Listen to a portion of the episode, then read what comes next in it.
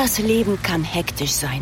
Warum nicht dem Alltag entfliehen und in die magische Welt von Evermerge eintauchen? Evermerge ist ein magisches Land, das mit jeder Entdeckung größer und besser wird. Werde ein Merge Master. Baue und sammle einzigartige Gegenstände oder verschönere deine eigene wundersame Welt. Im Land von Evermerge gibt es immer etwas zu tun. Evermerge. Jetzt kostenlos im App Store herunterladen.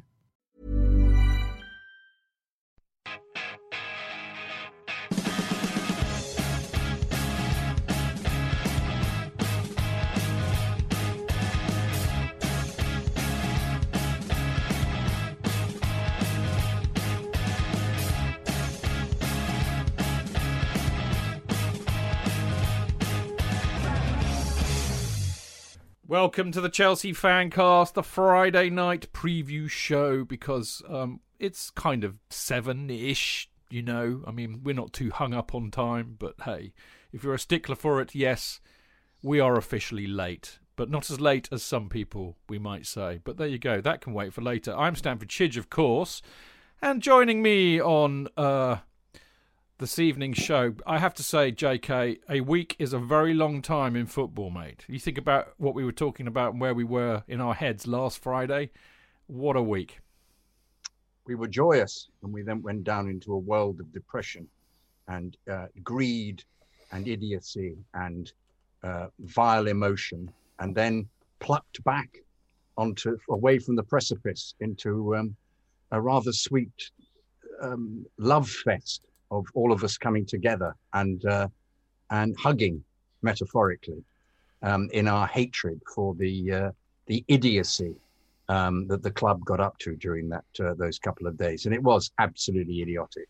And uh, uh, no apology, not surprised in the slightest, because it's business after all, and they just deal with business. So, uh, um, but having said that, I'd be intrigued to see what they would do rather than the the strange, rather pathetic attempts at, um, at appeasing the fans that the uh, uh, that the other clubs managed to put out. But can I just say that the the um, the demonstration, the how many people, a thousand people, was phenomenal.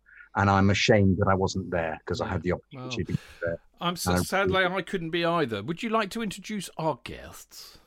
Uh, I don't know who they are. Who have we got on tonight? Oh, uh, uh it's the, I'm so sorry. It's the uh, um, it's the uh, another brain. Everybody who comes on this show is a brain with wit. We and, are we uh, are the well, they are the brains of an otherwise no brain outfit. Exactly, you and me. We're that's just right. Couple, couple, of swells. You know, that's. oh, Let's all go down the strand, have a banana. Have a banana. Um, Mr. Martin Wickham, yay! Not not pass around. I think it's, uh, no, and after and after what you were saying, you just kind of three words came to me: power, corruption, and pies. Yeah, yeah. I think all of them are very relevant, yeah, particularly the part. Yeah, and I, I just very quickly as well. I wasn't able to go down there on Tuesday afternoon because basically I had a stupidly early alarm call the next morning, and I'd just like to say to everyone who is listening to this who was there, congratulations, thank you very fucking much because Wonderful. what you did, Wonderful. That's like if there will be long reads on this, documentaries on this, talking about this for years. Yeah. The pictures of yous outside yeah. Stamford Bridge, outside the gate, blocking those team coaches. The look of panic on Petr Cech's face. Yeah, that's going to be. It went around the world. You could see it on the front page of Italian papers. All, Martin, all forty of you. Wow. Yeah, I read. I read somewhere that um, Florentino Perez was in his previous life was a an engineer of some sort, a civil engineer. If that's his, oh. if that's his maths, that he can't. That's what he thinks forty people look like. I'm not going in any of his buildings because I'll get fucking stuck in something, or it'll just collapse on me head because they've not bit, done the weight calculations right. That is disgusting. And yeah, he just it, it just sounds more deranged by the minute. But hmm. that um, the event, uh, the demonstration, would be something that large numbers of people were claiming they would be claiming they were at. They were in attendance when they were. Yeah, no... it'd be like that. That's that Rotherham defeat in the eighties. Yeah, yeah. but also also, also the great man himself, the man who we will we will shut up now and just let you speak, Adam. Um, fantastic um, from Football London. Um, it's uh, it's Adam Newson. Yay! Hi guys, thank you uh, very much for having me. It's uh, it's been quite the week, and I was actually there on Tuesday night. Mm. So, oh. was it you who um, brought the cold night in Stokes on? No, well, I did claim it. Claim it. No one knows who it was. I was I was there as I was there reporting and trying not to get swept up too much in the emotion of it all, trying to be professional essentially. Trying to be objective. Um, yeah, I was trying to do my job well, uh, which wasn't always that easy to be honest, given what was going on. Well, but uh, your job well rather than doing it well. Yeah, but no, it was a brilliant night, um, a brilliant evening yeah. for the football in that sense at all. The game was completely forgettable, um, yeah. and I think when we do look back on this uh, in sort of a few years' time, people will even forget that Chelsea were even playing. I think. Yeah. Well, so, let's. Uh, I, I'm. I'm shamed into the fact that Adam, our, our, our journalist professional amongst us tonight, is the only, and he's also a fan. You know, I don't think Adam would mind me telling everybody that he's a he's a big Chelsea fan like we are, and he's the only one of us who vote who was there, who who was boots on the ground. But there we go. Anyway, um, we will talk about the ESL for all of those of you who have had enough of it. We're going to be doing a bit on that. But before we do that, we are going to talk about the Brighton game, largely because I actually want to know what happened. Because I was so bloody preoccupied with the meltdown and the statement and every as you as you probably all know, I'm on the board of the Supporters Trust, so I, I, I have been rather busy and preoccupied with trust matters this week because we've been right behind all of this. So I spent most of the game actually uh, on, on looking at my phone, looking at Twitter streams, emails, WhatsApp messages, you name it. So um, the only conclusion I can draw, Adam, because I did have half an eye on it clearly, and perhaps because it was such a boring old load of poo, uh, kind of also hastened my, uh, you know, uh, kind of disappearance back into the phone. But it, it was a real damp squib.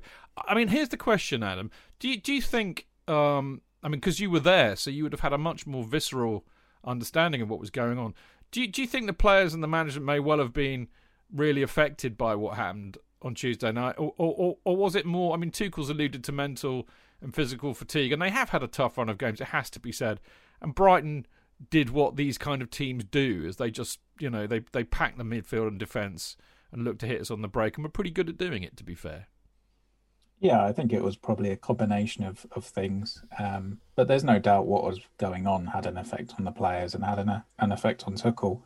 He said today that he went into the game without this same mindset that he usually goes into games with. Um, and he said that, you know, in the two days before, everybody was talking about the Super League. It was the only thing everyone was talking about. So there's no doubt it impacted impacted the performance.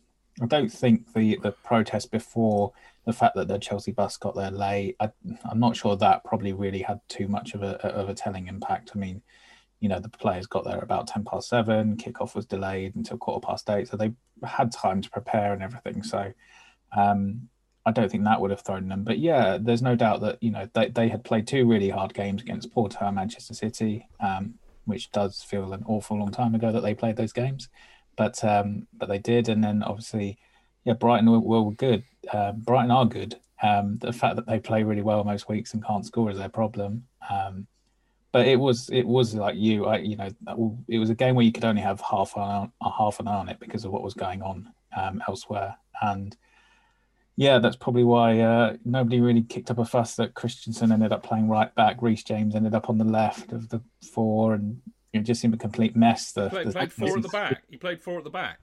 Yeah, he, did. he went, of, yeah, he went yeah. to midway through, and but he played Rudiger left back, didn't he, as well? Oh, he it was, it was a mess. Honestly, the last ten minutes, it was really hard to decide what system and who was playing where, which is probably why Brighton had about three really good chances to to win the game. Well, they inspired by the um, the fact that they weren't in the uh, the ESL and we're trying to teach them a lesson. That was the that was what in fact he, he quoted Tuchel at the presser today saying that that Potter had I think one of the journalists said that actually Potter had said that that mm. his players were actually wanted to stick one up Chelsea for daring to be mm. involved in this in this yeah. dreadful farrago.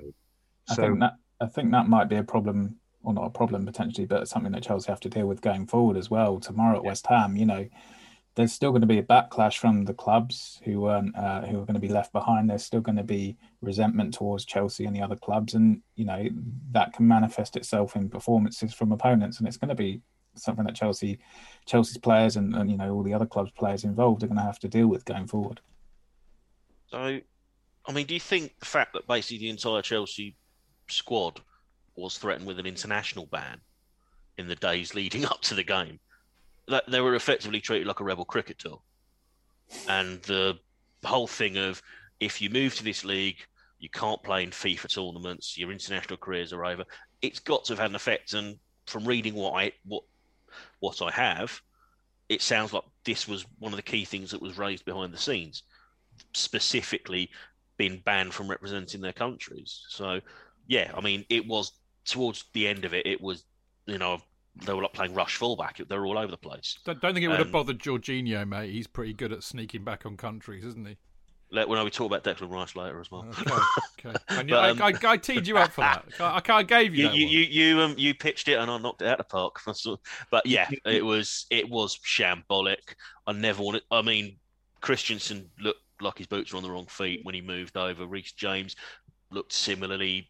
It was just very sloppy, and it caused all the chances. And yeah, Brighton we beat them three one at the start of the season, and that was harsh. So, and this time they probably will think they should have beaten us.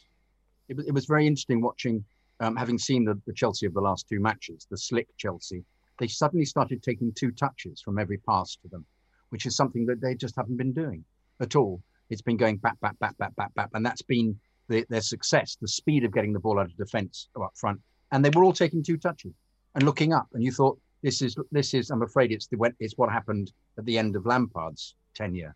It was the kind of of you could you could get on top of them every time um, because they were they were dawdling on the ball, and uh, and that's been really for me has been one of the the top things about Tuchel is this ability to get the ball out of defence and even playing short, which before Tuchel we were we were in despair of because we just thought they're going to cock up, and they did towards the end of the game. Uh, Jorginho lost the ball and Zouma lost the ball, was tackled, and that's when they almost scored. Yeah, they sh- should have done, should have done, should have done, should have scored. Yeah. Absolutely uh, because of this inability to get the ball up because they were taking too long to, to play with it. It was utterly shambolic, and as you, as you know, as you say, he was to me they were they were all absolutely affected by the whole experience. Yeah. Well, as as were we. I mean, I think I think you know we may we may have giggled about it, but there, in a funny old sense, there, there's a huge parallel there. I mean, all four of us, it's just trying to like prize a limpet um, off off a TV screen at the moment when we're watching a game and that none of us were engaged in it at all because our mind was elsewhere. So I can kind of, without trying to give them a free pass or even a quick uh, pass, uh, Jonathan, you know, I can understand why their minds were off it. I mean, one thing I would say, Adam, which I was really actually very disappointed about, and you'll understand this because I wrote you an article all about it a while ago, but. Uh, he played Mason Mount in the double six with Jorginho, and I've been saying I say uh, we need to give him a go there. He can do that, and it was rubbish. Why was it rubbish? Why didn't it work? I'm so upset. I think you can play Mason in a double six with Kante, and it would probably work a lot better. Yeah. I don't think it. So it work. was Jorginho's fault. That's better. now he's getting teed up. is Jorginho now completely the villain again? Yeah. Having been having been. Uh, Oh, yes, completely. All right. Yeah, yeah. Well, given his quotes about Lampard today, um, yeah. Do you know what? I, Adam actually WhatsApp me that like a breaking news. I clearly had found out the minute. Chidge, you've got to read this. I just, I was just, you know, I the lamp, just the Lampard stuff. I don't have a huge issue with what he said because I do agree that you know Frank got the job. He wasn't inexperienced. Right. He, he wasn't experienced. He wouldn't have got the job were he not Frank Lampard. However, just don't say that kind of thing at the moment, especially when he's starting to play well and is starting to gain a little bit of favour. It just seems so ill timed. Mm. anyway, yes, Mason as a double six didn't work. Um, whether or not there's an element of him being absolutely shattered at this point as well. Um, go on, No, no, go on. I'm just raising my hand to let the others know I want to come in with another question. He's been doing that now. he's, he tra- he's trained me into doing it. It works. It works. and I should go shouldn't I? I can't see that. I've got Mixler over your left yeah. arm. Okay, okay. Go on. I will say, I will say the, the only the only thing of, of that midfield, you know, yeah, it didn't work. There was far too much space. Chelsea didn't progress the ball very well. It yeah. does leave me to wonder where when we'll see and if we'll see Billy Gilmour again this oh, season. God, I know. Tuchel mentioned uh, probably about a month or so ago, six weeks, that he was the fourth midfielder uh, in the in the sort of batting order but evidently he isn't because obviously there was no Kante because he was being rested. There was no Kovacic, and he decided to bring Mason back rather than play Gilmour. So, Yeah, I don't think we're going to see Billy again this season, to be honest. Well, I, I, think you're right. And I mean, the reality is, whether we like it or not, this is what managers do. They just don't fancy some players, and it looks like it's Gilmour and Tammy. The fact that they're, I mean, Gilmour's a youth product, but not, but Tammy certainly is, and that really pisses me off. But, you know, this is what managers have always done. Uh, right, let's move on to the old ESL, Adam. Um, well, goodness me, what a week. Um, what happens now? What comes after the revolution? probably a fair few positives in the sense of it's it's this has been threatened by the big clubs for years uh, and it's been what they've used to, to leverage a lot of things in the champions league and, and in the premier league too and they've you know they pulled the trigger on it finally and and found that there's blanks in there and at this point it's taken a big threat out of out of the game in terms of when they go into Premier League meetings and when they go into to meetings with UEFA, they're not going to have the same power they did which is probably a good thing for the wider football footballing game. Um, in terms of sanctions and whatnot, I think it's up in the air at this point. I think it's going to be incredibly difficult to to punish those responsible for the decision without impacting those who had no say in it. As in us. As in us, as in the players, as in Thomas Tuchel. I mean, if you do a points deduction, that, that hurts the players who had no say in it. If you if you do that, it hurts, it hurts the supporters too. Um, and if you hit the club with a fine, how big a fine does it have to be for it to truly make a make a, an, an, an impact basically because you know big clubs have a lot of money so and they're all, they're already going to face financial repercussions from from Perez and his merry men I would imagine yeah. so it's it's not easy to know and you know as a Chelsea fan first and foremost, I don't have any issue with Chelsea being punished for this. If Chelsea are punished, or if, if the individuals are punished, or whatever it ends up being, I think as fans we all have to accept it because the decision was made, and we can't go back on that now and pretend that, that it, it didn't happen. I was going to say just because we've apologised, but that hasn't happened anyway. Hmm.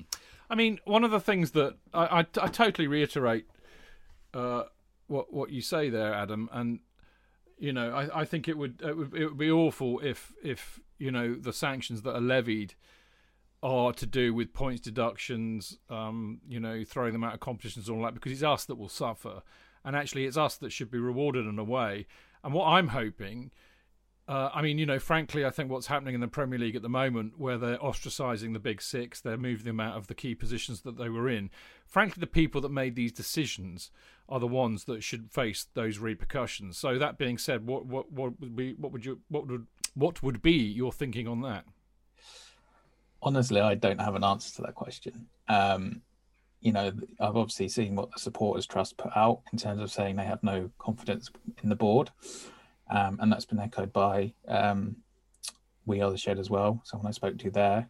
Um, whether or not there are any serious implications for those at the top, I don't know. I mean, it would seem the logical thing to do almost for those guys to be punished or for them to, to step down, but I don't think that is going to happen. I don't think um, there'll be any resignations at Chelsea. No, no, neither do I. So, so how so, do yeah, they I mean, power? How do they have power to actually to give them any sanctions or whatever. Well, because for example, Bruce uh, was on the. He was the head of the one of the PL committees. I can't remember which one it is. Audit. Now. It was audit. audit. Thank you, Martin. Take him off that. They have those right. kind of things. I think are absolutely what you know that those they need to face personal uh, repercussions from this, and that is one of them where they lose power. I don't, as I said to Adam, I don't, I don't see any resignations happening at Chelsea. You know, I just don't see that happening. I don't see any resignations happening because I don't think these people have any shame or don't, don't believe they did anything fucking wrong. That's why there won't be any resignations. Every earlier, single person who's been involved had any hand or deed in this what's been going on this last week should be fucked out of football no ifs no buts mm. and as for the points deduction thing yes it's harsh on us as fans yes it's harsh on thomas tuchel yes it's harsh on the players there have been countless occasions through the Football League. You know, Wigan players aren't responsible for the financial fuck ups that caused them to go bust. They suffered a points deduction. And, and that was that was a financial that was financial mismanagement. This was cheating basically. They tried to cheat the English game. And if there is a, a 15 point deduction minimum for all six clubs, I would have no I'll be honest, I would have no problem with that. I think that's to, to me, I think that's a bare minimum sanction. Well, I, have changed my view because you see, I'm I'm a lover, really, Martin, not a fighter. You probably didn't realise that. What a, in the last few minutes, you changed your. What, what, yeah, yeah. last few I'm, seconds, I think I, I, scared him. I know. I'm, no, I'm also I'm also a hypocrite, and I flip about. I, I, I, I, ah. bend with the wind. No, and he doesn't know why I've changed my mind yet. He's going to love this. He's going to love it. I think you're right. I think actually Chelsea should be relegated at least two divisions because the, the, the joy that we would have of going up to places like Rotherham and Doncaster and Carlisle oh, and places we haven't had to play for years would be fantastic. Adam's not so keen, but the, I mean, other, the, uh, the other hang I on mean, a minute. The other reason is if we did that, we would lose probably hundred percent of the supporters that we really don't want to have associated with this club whatsoever and the players. I thought you were going to. I thought you were going to be diplomatic tonight. No. I said she'd probably all the players as well, so we'd probably then still carry well, on. as long as one of them is Jorginho, I'm happy. Yeah, that's true. But my mate is my mate is a Fulham fan. Um, was really pleased about the uh, the ESL because um, he said, well, that would mean that Chelsea therefore wouldn't be in the division and neither would any of the other clubs, and that would mean that Fulham would stay in the Premier League. So we, get, we all six of us get relegated, and they stay yeah. up. I've had I've had Brentford mates all week saying, "Okay, that means we've won we won the Carling Cup in 2000 yeah. and whenever it was." You know, Adam, I, I, I, very rudely talked over you. Please tell me what you were going to say. No, I was, I was just going to say I, I, covered a League Two club not too long ago, uh, so I don't really want to go back down to that level if possible. But um, I, I sort of in my in my head, I thought maybe next season it would be great, and, I, and this is purely hypothetical. If Chelsea and all the other clubs were given a twenty point deduction or more at the start of the season, so they would know what they're going into, and I do think that would a make the season absolutely fantastic to watch because it would add real jeopardy for most of it for the big clubs, but it would also give the other small, you know, quote unquote smaller clubs, your, your Everton's, your West Ham's, your Leicester's, a far better chance to get into the Champions League. And ultimately, this is the Champions League is a competition that Chelsea and these other big clubs wanted to walk away from. So I think it's only fair that you give them next, you give everyone else a chance next season or a better chance next season to get into it. Because ultimately, if if the Champions League was so great, why did all you big clubs want to walk away from it? Mm. Isn't that a there, would, there would be a, sorry. Oh, sorry, can I just say very quickly, same pertinent to this? Isn't that a template for the future though, that they could all be handicapped from now on? Yeah. So all the top all the top teams could have permanent points deduction in order to get up to the top, and that would therefore be every single year, which would be a question of you know how many points to get before you get to. So you finish lower. That would, in a sense, be slightly American League, wouldn't it? In that you were yeah. you were appealing to NFL. You were if, if, there was a draft, that would work. Yes. Yeah, exactly, exactly, or whatever. Yeah, sorry to interrupt, Martin. Uh, yeah, I mean, there would be a certain delicious irony in a closed shop that they were trying to create being smashed wide open because they've got a twenty point handicap as a result of trying to create a closed shot. Um, yeah, I, th- I, think it's a minimum standard. And my other view is that if the Premier League don't want to work with the representatives of these clubs because they frankly do not trust them, and why would they? Then why should they hold positions of power at our club? I completely agree with the Chelsea supporters trust statement. I think Buck should go. I think Lawrence should go, and personally, I think it should go higher than that if need be. Well, you don't get I'd, much higher. I well, you, you know where you, I'm, you know where i do. We'll say it. Where where I think you know this idea that he had no idea, he didn't know about this. I think that's complete bullshit. Mm. You know, the, these lot asked permission to switch the kettle on from him. Yeah. So I'm not having it that he didn't know. He's just sorry he got caught. Yeah, well, indeed. Look, um, I'm just going to change tack a, slight, a little bit because uh, in terms of what happens next, and and and and you know what? Again, I mean, you know, I I I tend to have a bit of a big picture view of things, but there's an element of serendipity about this, perhaps, and I and I kind of speak not not with my supporters trust hat on, but certainly with my experience of what being on a supporters trust is all about, and how hard it's been for years and years and years to get anything out of the club that is substantive. I mean, they have a lot of dialogue with us. They're very respectful most of the time, and it's actually quite productive in that respect. But we never get anything genuinely really substantive. And you know, we've always pressed very much for you know, a reform of the game, better governance, more supporter input, more supporter say. You know, if, if, if anybody's a member of the trust and they care to look at our motions, from, since day one we've said we want representation at board level. And and frankly, we all sat there thinking, well, we want that, but we know it's never, ever, ever, ever, ever going to happen with a big PLC club like, or not PLC club, but a, well, even at a PLC club actually. But anyway, we never thought it would happen. And what what these idiots have done is that they've screwed up so monumentally, so monumentally. They are so down the carsy at the moment with their tails between their legs that they're either going to have to do it willingly to repair the damage or it'll be foisted on them by the government because I mean I know for a fact that the FSA have tabled an early day motion with Ian Ward this week. You know, so there's pressure going on to the government from all forms. The government will seize on anything that might give them a, a, a bump in the polls very quickly. So there's real there's real jeopardy and potential pressure from government down on the clubs. And I actually have a suspicion that this might open the door for real substantive change in the game, which will benefit us, Adam. That would be incredible, but also, yeah, highly ironic, but brilliant if it did happen. Um, I think, as you say, it'd be it would be lovely to have a fan representative on the board in some respect. Um, because if there was, I don't think we get to the situation we got to this week, or or we do get to that situation, but at least there's a, an op- a opposing voice along the way. Um, because you know that's what's rankled the most, I think, with everyone is there was no consultation or thought for the fans. Um, and yeah, it would be brilliant to think that this is a not a, not a reset, but a way to to change how the game is is run or how how things are done. Because for for years and years, you know, supporters have almost been seen uh, as being devalued a little bit, and that you know I think or I do wonder how much the last year is was in the these uh, the owners' minds when they pulled the trigger on this because they proved that there was a product that could survive without any supporters in the stadium, basically.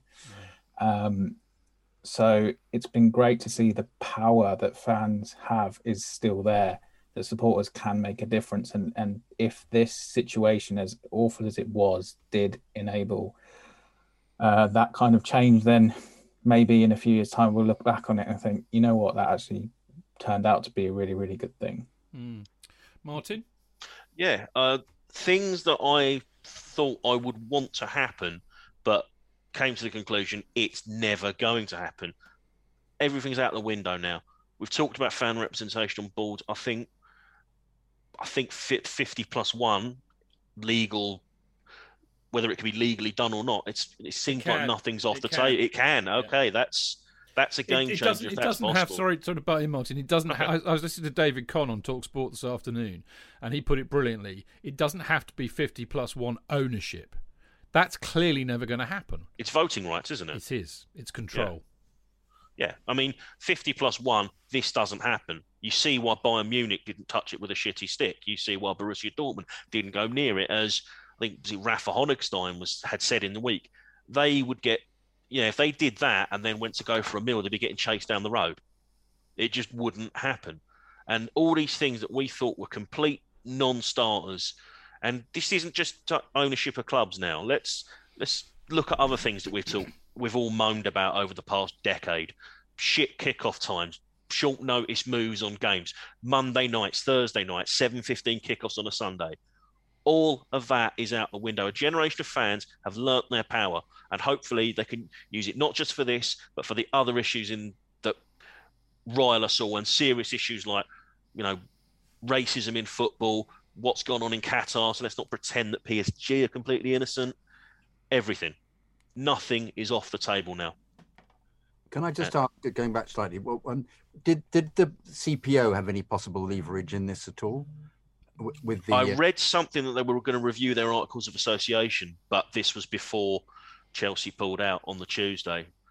I would like to have seen the outcome of that review because I suggested it, and I was told by someone who would be very well clued up on it that all limited to is the name yeah, and the. They, they were. I spoke to, to, to some people who I, I will not name, but they made it pretty clear there was not a lot that the uh, the CPO could have done it, and you're right. It really just relates to, to whether they want to move or, or I mean, he, he said the only way it would have related to it is if they'd have had to have played one of those games in the Super League as a home game somewhere else.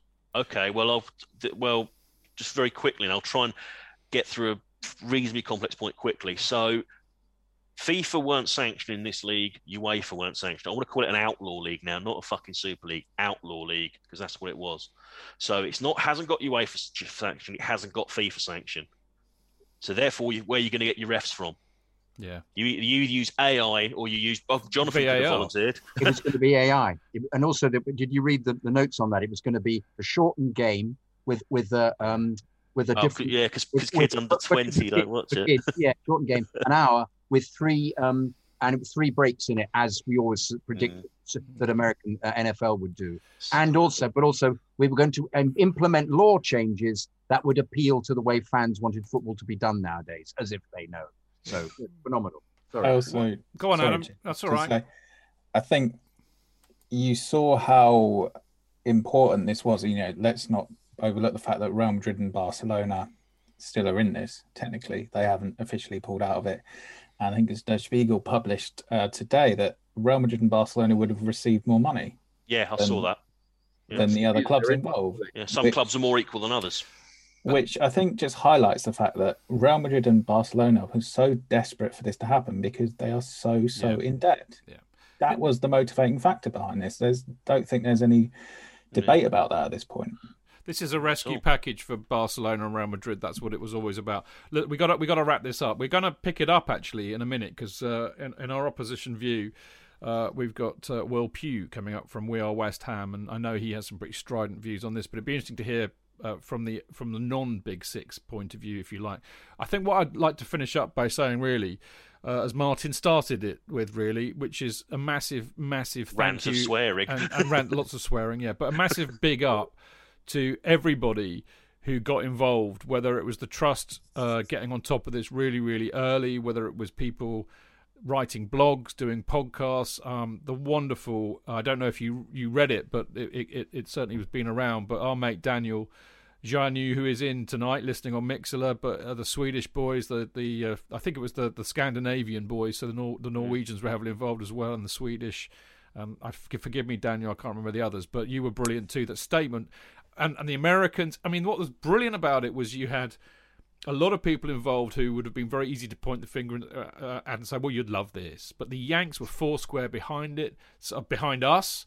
Uh, the, the, the other overseas fans were, and why I bring this up now because we've got Will coming on in a minute. But uh, so many um, other supporters from other clubs were at the protest on on Tuesday. So I think you know massive congratulations for, for, for getting so galvanized and, and organized and, and, and making your voices heard so loudly but also massive props for seeing the bigger picture that this wasn't just about Chelsea, this was about football, and that it was an existential threat to football, and you lot saved it. Well done. Right. After this quick break, as I said, we'll be speaking to Will Pugh from We Are West Ham about there is a match tomorrow. Who knew? Anyway, we'll be back in a minute.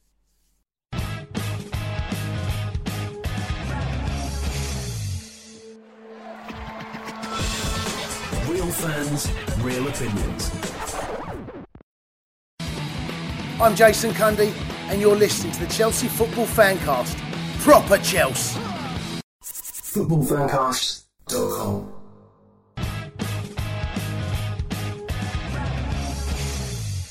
Right, welcome back. This is the Chelsea Fancast Friday night preview show with me, Stamford Chidge, him over there, Mr. Jonathan Kydd.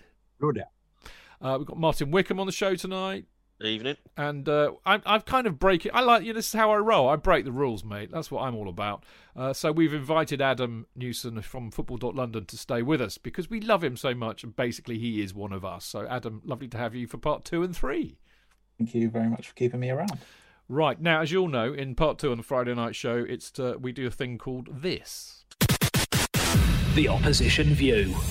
That's right, the opposition view. And uh, we've got West Ham tomorrow, so of course we need to have a West Ham fan on. And I'm really delighted to. Uh, enter, oh, we finally got him on the show. I've been asking him for ages. Uh, he, he does the West, uh, the We Are West Ham podcast. But I, I got to know uh, this fine young man by doing Love Sport Radio. I did a few shows with him. He's a brilliant bloke. And he is Will Pugh. Hello, Will. Digi, how are you, mate? I'm how all right. It's a pleasure to be here. I feel I almost feel bad for not coming, having come on before. That's because I made you feel bad. That's how yeah, I roll. That's, that, that's true, actually. Yeah, yeah, yeah. how the devil are you, mate? I mean, I saw you on Tuesday. Obviously, I was saying to everybody in part one that I, I pitched up on your podcast rather angry and frothing at the mouth at the time. Yeah, but mate, we've already got some outstanding feedback. Like the We Are West Ham podcast listeners love you almost as much, if not more, than they love me. To be honest, I've achieved uh, a life a lifetime ambition to be loved by West Ham fans rather than being exactly. cha- rather than being chased by them. Will I have to say? Yeah, exactly. Well, but you know what? If you, you work with him for a long time, it all falls apart. Trust me. but you know what, Chichi? Look, I think like what you've said there is a is a good point to come in on. Is that I just love being able to speak to other football fans who are on the same level as us. You've mentioned it earlier on, Tom, who co-hosts the.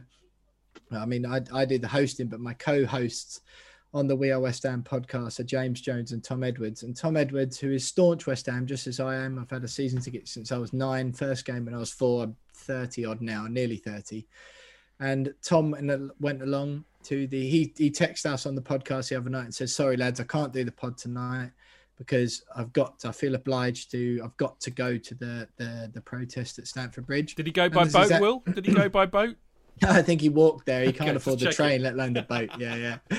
And uh but no, look, Tom went along there and I think Chigi, we spoke about this the other night, and I was really proud of Tom for doing it. And you know, again, we've got to put the podcast out because West Ham fans, just like your listeners, have got a they expect the podcast every Wednesday, despite the fact that there was news developing as we were recording it. But Tom went along. He, he felt that him going along in solidarity with the Chelsea fans was more important than recording the podcast with us. And we were more than happy to have him do that. And we felt totally in line with him. And it's brilliant. I'd absolutely love being on a Chelsea fan cast now because everyone who's listening to this, or the vast majority, I stood with you when you know the the protests were going on the other day, and I'm absolutely delighted to stand with you ahead of the game this weekend because although we both want our teams to win, ultimately both of us groups of supporters have already won this week. Yeah, it's a really good point. Well made, Will.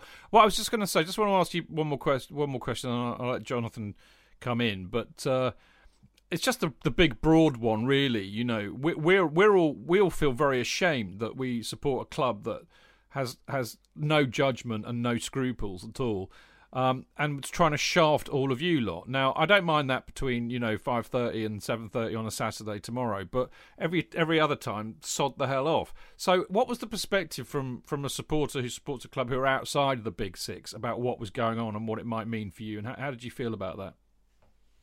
Chigi, I'll be honest. If it wasn't for people like you and really good friends of mine, personal friends who support Tottenham or Arsenal, Chelsea, whatever, the the view from a West Ham perspective, and I think to be honest, anyone who supports the rest of the 14 or the other clubs in the Championship League yeah. One was go, crack on, lads. You do it. Go on, do what you've got to do. We'll do our thing, cut you off completely and the only reason I wasn't totally for that stance was because of people like you, Chidge, and the, the tens of thousands of uh, Chelsea fans, Man City fans, Tottenham fans who are normal blokes like me who do the same sort of jobs as I do, who earn normal sort of money and earn norm, live in normal houses in normal parts of London and the surrounding areas if it was purely based on what the owners have done and the clubs themselves, I'd have gone, yeah, crack on, lads. You go and have a good time. Try that out. See if it works for five years. We'll keep on playing the Premier League without you lot, and we'll keep on playing the Champions League without you lot for four or five years. And once everyone else in the world, and certainly the majority of Tottenham, Chelsea, Arsenal, Manchester United fans who go to games every week have got bored of this weird little Harlem Globetrotters style little tournament that you've made up, then don't worry about coming back because we won't be invited. But Chidge, I don't football and West Ham playing Chelsea, West Ham playing Tottenham. I don't care because it's David Gold against Daniel Levy or David Sullivan against Roman Abramovich. The the whole point of that stuff is so I can chat to you beforehand and we have a bit of banter about and we have a few beers if we meet up at the stadium if I'm in the away end and you're in the home end or vice versa. And it's the same with my Tottenham mates, the same with my Arsenal mates. The only reason, if it wasn't for like minded human beings who like football as much as I do, but we just happen to support a different club, then I'd have gone Tottenham, Manchester United, Man City, crack on because I'm bored of playing them every season because it's 12 games. Well, not 12 because Arsenal and Tottenham, the fact they're called super clubs is laughable. well, but it's yeah. at least it's at least three games, maybe four, uh, home and away, so maybe eight. But honestly, Man City and Liverpool, that's four games you write off completely. Chelsea, uh, we've we've given them a game or two this season, but I'm just I'm just bored of having Premier League games where like there's four of them or six of them or eight of them, depending how bad you are. Like last season, we were terrible. I'm just bored of having games where you just write off Yeah. and you, you only look at out of 38 games, you only want to win 27 of them, or No. they're the only ones you think you've got a chance. I don't think that's That's exciting good- anymore. That's a really no. That's a good point. I get that actually. Well, I really do. I mean, we say much the same in reverse when you know pe- people that we don't like get relegated. They say, "Well, that's a shame because we always get six points." Jonathan, I know you you you just want to The get mo- in. So the moment sort of went really because it was a bit early on about talking about the spirit of love we now have for all of each other. Right? Will I will I still will I no longer be chased back to the station to the ground? yeah, but you you would you would be saying chase me, Jonathan, wouldn't you? Oh, I, I think deserve that. You know, I've interviewed Duncan Norvelle. It was one of the Oh. highlights of my TV career. Well, it was, but but um, uh, what I one of the things about the, uh, the the the the Super League I didn't quite get was when they made the announcement, there was a presumption that they were still going to carry on in the Premier League. It was Wasn't there laughable. Initially, It was laughable. absolutely laughable. Which where they, nobody thought through at all. Because what would happen? They, if they won it, they wouldn't go into into the uh, the Champions League. What would they do? Because they said no, we're only playing it on Wednesday, which I just didn't understand. They really all. believed that. They really believed. They really that too. believed that, didn't they? Yeah. What, what, Yeah, they, they seem to have been surprised that the domestic leagues said "fuck off," Yeah. and then they got backed by UEFA and FIFA. And on the point that Will made about crack on and you know, once the fans get booked, had that happened and we were out of domestic competition, if we're only playing that, they become an IPL franchise. As far as I'm concerned, I'm Yeah. out. I'm not watching. Yeah, yeah, I'm not- Yeah. absolutely. We were, I think I said, I said this to, to to Will on Tuesday night on his podcast that for you know lots of most of the people that I know and I go to the matches we would have bailed out. Well, let, let's let's let's draw a line under the ESL for now because we have a big match coming Chidge, up can. I add one more No, of course you can, Sorry. Of course- no, I, no, no, I hate right. to interrupt. No, no, no. I know, uh, being a broadcaster, I know No, no, exactly all right. what you've tried to do there. I one thing I'll interrupt just all say, the time, William. I'm used to it. I'm I'm, mate, I'm used to it. You know. Yeah, but one there. thing I, one point I want to make, and I'd love to make it on the Chelsea platform, is that I've always, always preferred Chelsea and Man City to Manchester United, Liverpool, Arsenal, any of those, because I'm 29 and all of my, I've got friends who grew up and supported Chelsea at the same time as I started, supporting West Ham. And I find whenever I think of another football club in the Premier League, I think of fans who are in a similar situation to me. And I all of my Chelsea mates who are the same age as me supported Chelsea when they were just as rubbish as West Ham were, fighting it out in the mid table in the Premier League. And anyone I know, which is less people granted, but who supports Man City, who's the same age as I am, is have watched Man City when they were terrible. And I look at Chelsea and Man City, and I love it when they win the Premier League over Man United, Arsenal, or Liverpool, because I think those guys who supported Chelsea and Man City, who are the same age as me, supported them when they were rubbish. And it's not their fault. They've done nothing to account for the rich supersonic owners. And all of a sudden they're winning the league and they're winning cups and all that sort of thing. And I think, honestly, and I've always had so much more time for Chelsea and Man City fans than I ever have had for Man United, Liverpool, or Arsenal, and that's why I was totally delighted that Tom and Yeah. all of us stood No, together well, alongside Chelsea and City fans. As were we, as were we will, and I mean it's really interesting actually because it, it seems like a year ago now. But last week, last Friday, we had a, a really brilliant Man City fan on called David Walker, who's who I've spoken to a lot at Love Sport, funnily enough, and uh, and we were talking about that. There's there's not a lot of enmity really between City and Chelsea fans because they both recognise that they're actually very similar clubs, and they were very similar clubs way before Roman and and and uh, the Thai bloke turned up at City and and the Saudis ever since, and you know, and I think there is a bit of that. We we all we all as football all football fans really know who the real enemies are. Arsenal, and the Man- real fans are. yeah, yeah, yeah. But Arsenal, Man United, Liverpool, and Spurs. In fact, actually, most people will, will, will, will, real football fans all know that nobody likes Spurs. It's kind of a given. Anyway, let's move on. to- Anyone? I do, ever, I yeah, do, sorry, I do want to. I do just want wanted to say that, No, yeah. I'm really glad you did because it was a re- it was a really good point to make. Um, let's get into the West Ham chat, shall we? I mean, I mean, this has got to be one of West Ham. I mean, because I, I know you quite well, so I know what you feel about Gold and Sullivan. That notwithstanding, this has got to have been one of West Ham's best seasons for years, hasn't it? You didn't, you really didn't expect to be sitting in fourth, fifth at the moment, surely. of course we didn't, mate. No, since I've been alive, it's this season, the last season at Upton Park, and in the very late nineties when Harry Redknapp was still in charge. Those are the best three seasons I could pick on one of my hands. Um, so no, of course we didn't. Of course we didn't. But it's massive, massive respect to David Moyes and and no one else. And you know, there's the players, of course, they, they deserve massive respect. But then I always find that the the manager get blamed, gets blamed, excuse me, when the the players aren't performing. So therefore, when they are, the manager should get the credit for that. Which is why I give huge, huge praise to David Moyes. He came in in a a tornado of negativity, mainly from the fans against the board. No one was that excited about David Moyes come in for his second spell. He did all right in the first spell. Like people like to over egg how well he did in that first spell. He still had some good players in the squad. It wasn't like, oh my God, how has he stayed up? Like there were some worse teams in the league. But in his second spell, he's got his head down. He's ignored all the noise. He's been professional and honest, and he's uh, he's what he's produced is just none of us saw it coming at all. And uh, he he's the man that I, I heap the most praise on. No, of course, of course, we didn't think that this was going to come. It's absolutely outstanding stuff. What has he done? What did he do to impress Gold and Sullivan to give him a second go? Because I didn't understand that. Did they spot something in him the first time? Did they feel they got rid of him too soon? because that's unprecedented that that situation when the team hasn't done very well and yet they get him back in again uh, as as a kind of savior. I didn't understand that.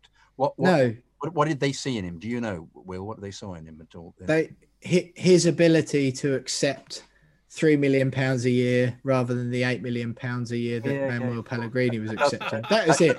That does help. It's easy. But, but also, it, no, of course it is. It's of player spotting. It is. It's player spotting. I mean, some of the signings you've got. Oh, Lingard has been amazing. But, also, but not only that, the other Soucek, cracking player. Yeah. Really these came cracking. after Jonathan. These came yeah. after he was appointed. Ultimately, he was he was willing to. Let, let's be honest. Anyone who criticised David Moyes between the spells he had at West Ham cannot be like slammed for criticizing him. He didn't have a good CV in between. All right, he kept us up, but before that, it was Real Sociedad, Sunderland, Manchester United, etc., etc.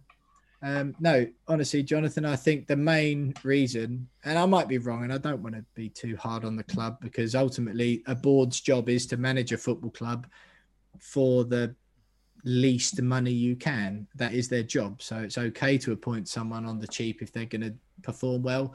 But ultimately, I think uh, Pellegrini was on eight million odd quid a year. He was one of the highest paid managers in the league.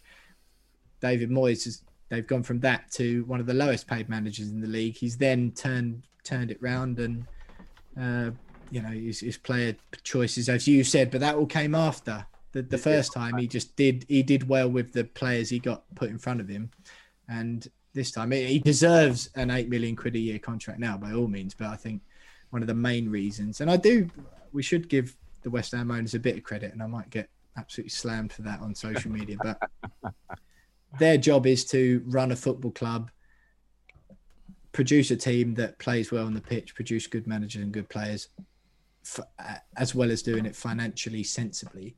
But ultimately, I think the initial reason for giving David Moyes a job for a second time was because they thought he'd be able to come 14th and they'd be able yes, to pay I was about to say that between exactly. two and three million quid a year. Just, yeah, just keep them there, keep them up, rather yeah. than actually make any progress. So this must be come as a surprise. But for an outsider, he was terrific at Everton. Mm-hmm. So you and because he was then offered the Man United job. So mm. you then think, well, actually, he's a pretty decent manager, and given an opportunity like this, you know, I, I can see this this being carrying on being successful actually, mm. but they have to. Well, what about the jobs in between? Uh, well, indeed, indeed, what happened there? Yeah, but I mean, I, I, I Sun, think, I Sunderland, think, Real Sociedad. Yeah, yeah. I, think I can answer that because actually, I think you know Moyes is a really good example. I'd be interested to hear what Adam and, and, and Martin think of this, but I think Moyes is a really good example of of if you give a, a, a decent manager, an honest football man, which is what I think David Moyes is. If you give them time, they will do well, and that's what he had at Everton. He had a he had a he had a good amount of time to build his own side, get them playing the way he wanted to, get his transfers and his recruitment right, bringing people through from the academy, and he had time to do it. And I think that's what we're seeing at West Ham. Martin or, or, or Adam. Adam, do you want to have a crack at that one first?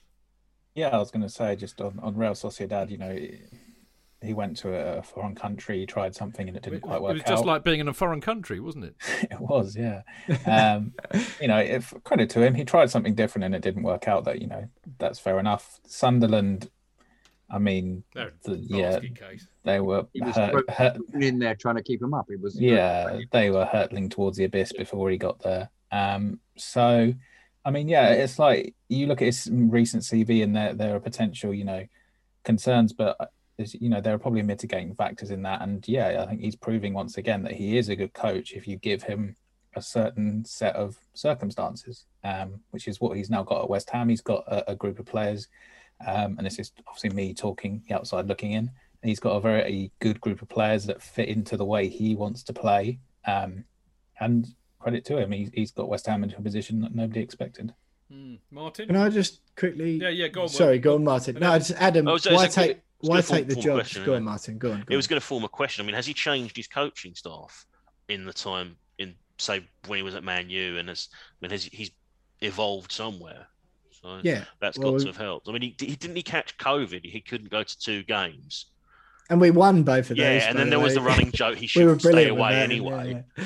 But you know, maybe being able to analyze it another way allowed him, you know, helped him develop there. And it just, yeah, it, he's I also think it just took him a long time to get over what happened at Man U because, you know, Solskjaer's got a lot of time there, and Moyes is quite justified to say, "Yeah, I wish I'd had the same amount of time." Definitely, mate. You're Martin. You're totally right. If if Moyes had come to West Ham straight after Everton, I think, and been given the same amount of time, it would have been happy days. Adam, what Adam was saying then about those jobs, and there are mitigating factors, but you've also got to realise on that front, why take the jobs then? Don't take the jobs. Like as much as it was those mitigating factors, David Moyes knew what he was going into in all of those. He knew when he was going to Real Sociedad, he was going to have to speak Spanish, which he couldn't. you know what I mean? Mm. He went into Manchester United knowing he was following Alex Ferguson's footsteps. He went to Sunderland knowing it was a club hurtling towards wherever they were hurtling towards. And the first time we went to West Ham, we were in real trouble. This wasn't a man who went into it with his eyes shut and all of a sudden was like, oh God, as soon as he signed on the dotted line and went to his first day of training. And that's why there's a, a real uh, aggressive tone among some West Ham fans. Anyone who says, who wasn't excited about David Moyes coming around a second time, there's people now going, oh, all of those who were sneering at David Moyes coming a second time, look at you now, blah, blah, blah. I totally disagree with that anyone who wasn't that excited about David Moyes coming a second time, including me, had every right to feel that way. That what's happened now is a surprise, not only to West Ham fans, it's to Chelsea fans, in line with the questions you've just asked me, in line with Manchester United fans, Sunderland fans. Everyone was surprised what David Moyes has managed to do at West mm. Ham a second time round. So those people going, Oh, I knew he was going to do a good job. Well, yeah, that's easy to say based on what he'd done at Everton six, seven, eight years ago. Do people actually say that though? Loads of people do, Jonathan. Yeah. Yeah. yeah. loads of everyone. Kind everyone of how it works, isn't it? Let's be honest. But uh, there you go. But why? Why? Who would? would you have been excited? Any of you, like no, Chelsea no. fans, if David we, Moyes had taken over at the club? We were all bemused. We were bemused. But I'm, you know, I, I that's why I was asking you earlier on what was the, the reasoning behind it. Yeah, it was cheap. Had they, you know, but other than the cheapness, had they seen something in him before that they thought he could do other than keeping him up to 14th? No, that was it.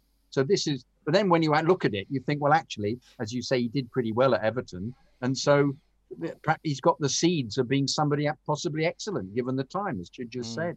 said.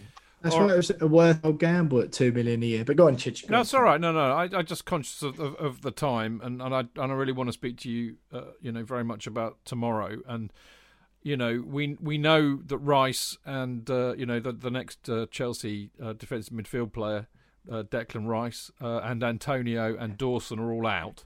which actually fills me with delight because Rice, I think, is a bloody good player.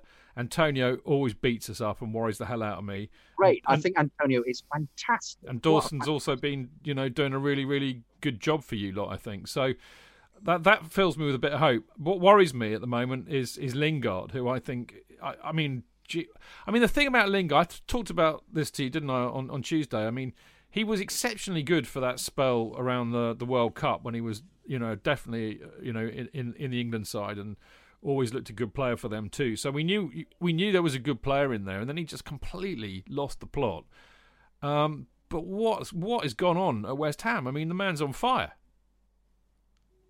Yeah, li- listen, Chidge, the guy's six months younger than me, I think, and I listened to him talk about his personal issues, struggling with his mum and having depression and blah blah blah, and I relate to a lot of the stuff he's saying, and I struggle with similar things, like not exactly the same, but similar things. And I was just doing a normal, like nine to five job where no one really knew I was.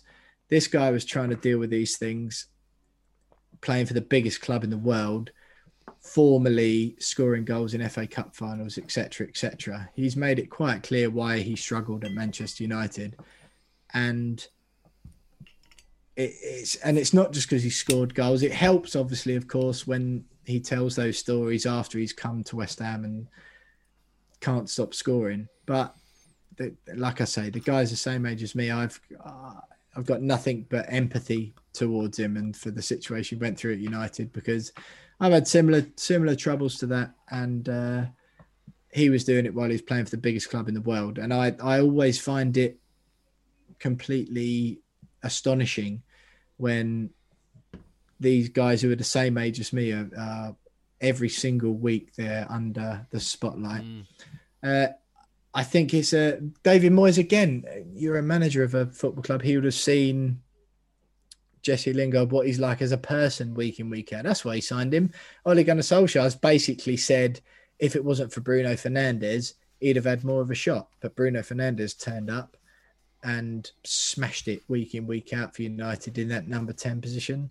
Therefore, Jesse Lingard didn't get as much time. He's been phenomenal since signing for West Ham again. And that is because David Moyes, who he obviously had a good relationship with before, has said to a young man who's had troubles, Do you want to come and play for me? And, you know, you're on the way out of these hard times that you've had. Do you want to come and play for me? And I'll start you every week you're on the way out of those hard times you've had and you can show the world exactly what you can do and that is exactly what he has done you can see it in the interviews chidge you know if me and you went out for a beer and you and jesse lingard went out for a beer you'd be able to tell that he's drink a, him under the table will well yeah but he's probably i mean he's a little bit more like athletic, childish athletic, if you like well he's definitely well. more athletic that's for sure yeah yeah but you know what i mean he's a bit more childish and he's a bit more it sounds like you're listening to a 21 year old speak yeah, rather yeah. than someone who's nearly 30. The guy's outstandingly talented at football. But he comes from a poor area of Manchester where he's the leader of his family, and those things that they trump what you do on the pitch. And and no, I I I love the story, and I'm really really happy for him that he's doing all right on a personal level. And I wouldn't have said that before he joined West Ham, and that's that's a detriment of my own. That's a like, you know, well, that's really that's really that's my own part. I think that's re- well, that's, that's that's a really interesting thing to hear, and it just just just reminds us that we never really know what's going on for these players, or actually. It's very easy, I think, to sit here and just go, "Yeah, well, they own loads of money," and uh, but actually, rubbish. Yeah, yeah, there's much rubbish. more to it than that. Look, I mean, in terms of um, I mean, I would imagine that, that Lingard would be one of the main threats tomorrow, and he's been playing with uh, Jarrod Bowen, who I, I thought at the time when you bought him was a really good buy from Hull City. He looked he looked good when he when we played them in I think it was it was either the League Cup or the FA Cup the other year. He looked a good player. So I would imagine that those two are the main threats. But I'm kind of intrigued how West Ham are going to play this because they they've been quite up and down away, but they've been very solid at home. They don't let many goals in. And uh, you know, is he likely to play five-three-two? Is he going to revert to that? Because he tends to do that against the bigger teams, doesn't he? God knows, Chidge. No all idea. We, I love knows. it. no, all we know is for sure that Pablo Fornals will play, and he plays his best football against bigger sides because he works hard. Jarrod Bowen, I think, fans of other teams think he's better than fans of West Ham do. Hmm. He's been he's been very good. He's been a solid seven out of ten if you had to rate his whole time at West Ham. Uh, yeah, I I think given given the the team we've got, the players we've got left on this threadbare squad, I think we'll go for a point as much as we can. And obviously, you know, Tuchel's made you defensively solid since he's come along as well. Uh, so I'm I'm all for a draw. I think we'll we'll be more than happy, like you mentioned earlier on about no fans in. David Moyes will be more than happy to, you know, keep keep as long as we're defensively sound. Dawson's had a shocker last week. I think Ogbonna Cresswell might be back this week. Not sure. Masuaku as well, perhaps. But I think we'll go into the game more than happy to take a point, mate. To be quite Yeah, honest. I'm just thinking, Will, if if Mark Noble and Jorginho both play in midfield, you've possibly got the slowest midfield ever seen in football since the Titanic hit the iceberg. Whoa, Chich, whoa, whoa, you're hating him again. Shush. What, Mark Noble? Oh, Noble. allowed. Yeah, yeah. Can, can I I just will- ask, is Martin likely to be in goal? Because you'll win easily if he is. Nah. David Martin. Yeah, yeah. You're joking, aren't you? I thought you meant Martin Wickham, who's on the We'd probably Yeah. do a better job, mate. A better I'm job. but no, well, the fact I'm about a foot shorter and fat might be a bit of a problem. There we go. Yeah, David Martin, because. Alvin's son, weren't it? Yeah, yeah, yeah. Yeah. What a legend. I was at, you know what? I was in the press box for that game, and it was about two seats along from me that he came up and hugged his dad. And I was there trying to be impartial, just crying my eyes out, just so emotional about it. But uh, no, no, I don't, I don't think he, I don't think he'll be in goal. Fabianski had a bit of a stinker last week, of course, but um, yeah, no, Lucas has been absolutely outstanding this season. So I think we'll be all right with him. I don't, I don't, I just think we'll, we'll, I'd take a draw. Right Yeah, now. I'd all take right. a draw, and so would Well, Moyes. we'll, we'll stick a number on it. Stick a number. One one two two nil nil. I've gone, Chid. You you heard me the other night. I've gone nil nil. I just we haven't had a nil nil for absolutely ages, and uh, I think we've got one in us. So yeah, I, I mean you had one. You one have a lot of against three Brighton the other in you. night, didn't you? Yeah. I know. Yeah, yeah, but I think this one will go defensive. So you had one the other night. I'll go nil nil No, again. I wouldn't be surprised. Well, I've got one more question. I should have asked you this earlier, but it suddenly occurred to me because I've been talking to a, lot, a few West Ham's about uh, fans about this. But I have this theory, right, that West Ham have done really, really well this season because they haven't had any fans in the ground. They're probably the only club that have done better this season without the fans. Because I know how much you lot get on their case. Do you think that's true? Yeah. Well, look, I said this, and Chidge, I don't want to like throw you under the bus here, but I know It's you were right, on mate. BBC London the other night. And you were on And, uh, tonight, weren't you? I I know. I saw tonight. you. I watched it because you told me you were going to be on. Mate. I was on twice this week, though. Ah, Don't let well, that be look. forgotten. You get the trump card there. But no, I was on earlier tonight and it was a bit that got cut out. But I got asked the same question then. And it's an unpopular opinion among West Ham fans, and hopefully there won't be many of them listening to this tonight. But yeah, I, I definitely think, I definitely, th- I, I definitely think that West Ham players have played better without the fans. But I also think none of the fans who were getting on their case before can be blamed for it. And that's not just because I'm a, you know, I do a podcast and blah, blah, blah. Because any team who played like West Ham were playing after being promised better football to be stripped away from your spiritual home, any group of fans, West Ham, Chelsea, Liverpool, Arsenal, any group of fans in the world would react in the same manner. So I think, yes, the players not having the fans getting on their back quite as regularly as was happening before has meant that we've performed better on the pitch. But I also think any of those fans who were giving the team grief beforehand cannot be blamed in the slightest because the football was terrible and we'd all been sold an absolute duff promise. So yeah, as a as a as a little Well, fair enough. Adde- That's- appendage I, to that. I, I expect nothing less from you, Will. Complete honesty uh, and transparency. If if only our club owners were like you, uh, we would all be in a much better place. fifty plus one, Chidge. 50 No, mate, one, bring it on. forward. Yeah, we were we were talking about that before we had you on, and I totally agree. Well, um, I I would always wish you good luck with everything, but I can't tomorrow. So uh, from right, Sunday, mate. I shall be wishing you pleasantries and good luck as always. But it's really been lovely to get you on the fancast finally because you're always good value, and uh, hopefully you and I can uh, enjoy a beer or three when all the lockdown nonsense is properly over. Hundred percent, mate. Let's definitely do that. It's been a pleasure. Absolutely, Will good to see you. Uh, and uh, we are going to have a quick break. And uh, when we come back, we're going to uh, tell you our view of uh, what we think is going to happen in the West Ham Chelsea game.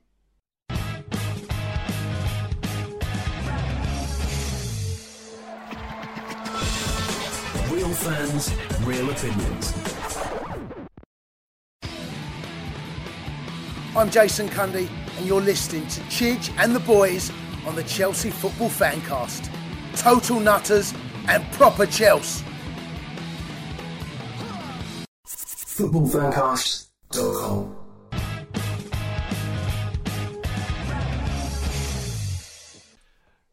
Welcome back to the Chelsea Fancast Friday night preview show with me, Stamford Chidge, Mr. Uh, wearing a, a, a remarkably beautiful uh, and quite acidy, really, Diego Costa shirt, Mr. Jonathan Kydd. Very much. Um, uh, uh, lovely to be on the show. See my see my t-shirt?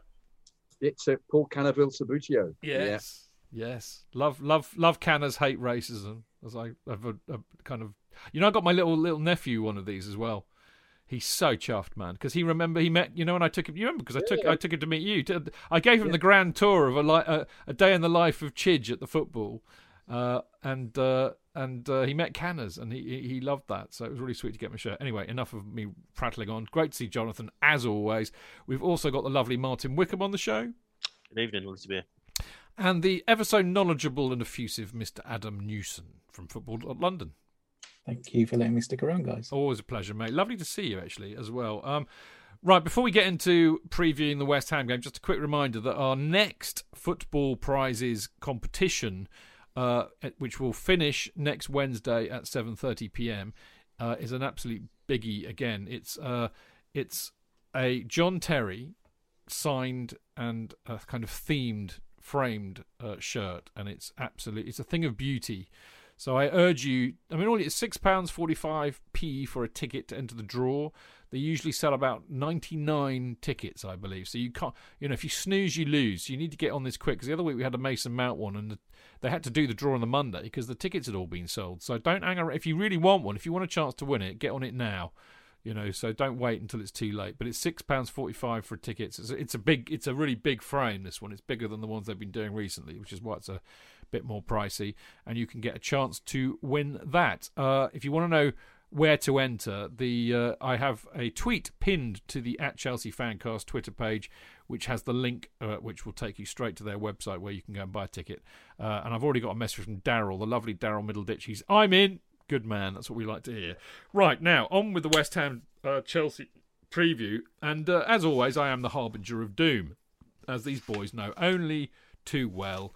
Um, but actually, in the case of West Ham away, this is not without uh, some substance, I have to say. We, we have a pretty dodgy record against a team that, frankly, we should always thump. But they, I don't think they like us very much. So they always make a habit of turning up, don't they, Martin? But we've, Yeah. you know, we lost three two to them last year.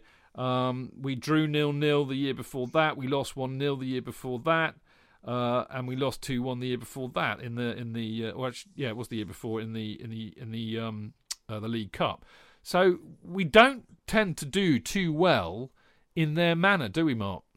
No, and for the reasons we've already said, they do play up for the occasion. Although the the three two loss last July was pretty much self inflicted. That was absolutely infuriating. It was a last minute goal because everyone just decided to stop defending for the last ten minutes. Um, I, I think we've won one game in total at the London Stadium since they moved over there. Certainly, only I can only think of one. It was in the Conte title winning season. 2017, 6th of March, uh, Yeah. 2 1. Yeah, couldn't see it because you're a fucking mile away from the pitch. But Is that the one where it got a bit naughty? They were bouncing on the. Uh... No, that was the League Cup defeat. Oh, that's right. Yeah, that's right. the, the the the league win. Um, Hazard scored at their end, and this big fucking bald stereotype got out, and then he started confronting him. I think by the, by the, time he got to got to the pitch side, he was too knackered to say anything because he'd run hundred meters to get there. That's right. Prime prime West Ham gammon. Oh, absolutely. I think I, I remember at the time. Claret and more claret. I think I there was a I put a tweet out of a picture of of the whoever it was who got nicked, and it was done one of those spoof Twitter profiles. You know, West Ham, England, love my kids. Brexit means Brexit. The lot. It was, yeah, he, he was a walking stereotype. This is the club of Alf Garnett. Let's let it not be forgotten. Very true. Exactly. Um, so the other thing, Jonathan, as you know, I am a harbinger of doom. Which is why I have you lovely people on. You know, I can't I can't make it so. I, you know, I have to be the negative voice on the on the show, and I leave it you, you to be happy. But been correct. You were correct about West Brom. You I know. To... I, I, well, you know, even a broken a broken a broken a broken clock is wrong twice a day. Anyway, or was right like twice broken. a day. Um, I think I'll, I'll, shut up. I'll quit while I'm behind. Um, there's another reason why this needs th- th- actually similar vein to West Brom. Funny you should mention that. I have here in front of me a piece of paper in a Neville Chamberlain style. But I have it, here in front of me a piece of paper. It says Thomas Tuchel is aiming to become the only Chelsea coach to remain unbeaten in his opening ten away matches across all competitions. This is the point where I go, oh shit. That's fucked it. well, see, Martin's like me. Yeah. There speaks a long-term supporter of Chelsea Football Club, a, leg- a legacy fan. That is our legacy, of, Martin. It's worse since it's worse since bloody lockdown because every time I'm on the telly, I've just shouted "shut the fuck up" and down Fletcher several times over for doing shit like well, that. Mate, I, I, do that as a matter of course, but I, I do take before, before he even starts speaking. so there you go, J.K. Um, I mean, the reality is, look, let, us put it in some better perspective. Perhaps is that Tuchel, in fact, since he's been at Chelsea, has done far better away than he has at home. I, I do wonder if that that the, the the jeopardy in that is that West Ham will play this like an away game. Uh, like like Will was saying, really, that they will probably play five three two, and they will try and hit us on the counter, and we don't do very well against that. So you know there is that possibility. But I hate those little. I, I wish people wouldn't write that stuff. But I think I think Antonio was a very important player for them and seems to work much better for the. Uh, he's good against us. Counter attack. Yeah, he's all, well. Yeah, he's good against lots of other teams as well. And him, he's not playing. I think is a huge blow. But and they've Rice got, and Rice and but also uh, but Soucek is a very dangerous player because he's very tall. So I think we might see Alonso playing just because uh, for the height factor because um, Soucek gets lots of headers. I don't. I'll be honest, I wasn't. What little I was paying attention to the Brighton game, no, he didn't played impress badly. me much. No, but so. no, to, be, to be fair, they all played badly. True. Um, uh, it was it was a desperately dreadful performance, and I think they did very well to to to stay in it to get the one point. Um, but no, I, I, agree completely. There, West Ham just seemed to be that kind of um, um, that that team who do something different, you know. And I I I, I, I, was I was pleased actually to have a normal conversation with a West Ham fan um, with Will because normally all the West Ham fans I speak to hate us and and you know and uh, and it's it's very impossible to have a. Will, um, Will was handpicked, mate.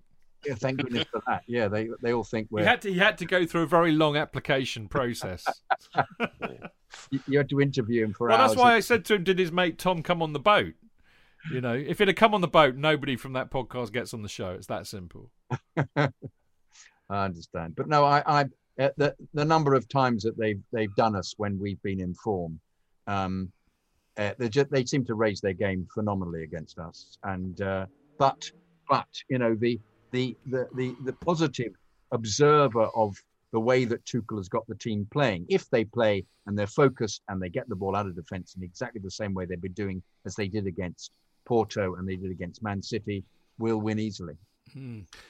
Adam, um, you know, I normally do a um, a lineup, but I, have just been a bit all over. I mean, this week's been so crazy. I think it's addled my brain, and I, as you know, I the first running order I sent to you still had last week's Man City bit in for this bit, which is proof that the brain has finally gone to fudge. But would, would have made the predictions a lot easier. It would have made the predictions a lot easier. But I normally do a little. I've I've discovered this stupid app called Lineup, so I've now kind of like got really into doing a lineup, which I then send us a photo and put into the running. Name, name them, Chid. You just like looking, having the little figures. You just. Like I love it. It's like it's like kind of like 21st century Subbuteo for me. I, I, get a bit of a hard on for it, but anyway, I didn't this week. Uh, but I know you lot do at uh, Football London, and and I often. Actually, it's quite interesting. Quite often, you and I and Sam all, all pretty much pick the same one. Um, so I'd be very interested to know from you what lineup you have selected. I'd be very interested to know from you what Tuchel said in the presser because I missed it. But what what I'm really interested about is what you think of Kepa starting two games in a row, which he has done, and if you think he might start the third one in a row. No, he said Mendy. He won't. Okay, that's that was in the presser, was it? I didn't see the presser today, so I'm I'm at a disadvantage. I was being interviewed put, by. I was being Man City's team sheet in. Yeah, oh, no, no, I was being interviewed by Premier League Productions in my back garden, uh, talking about the wonders of Eden Hazard. So I had better things to do. Anyway, I digress. Adam. Yes, no, Edu Mendy starting. I can confirm that.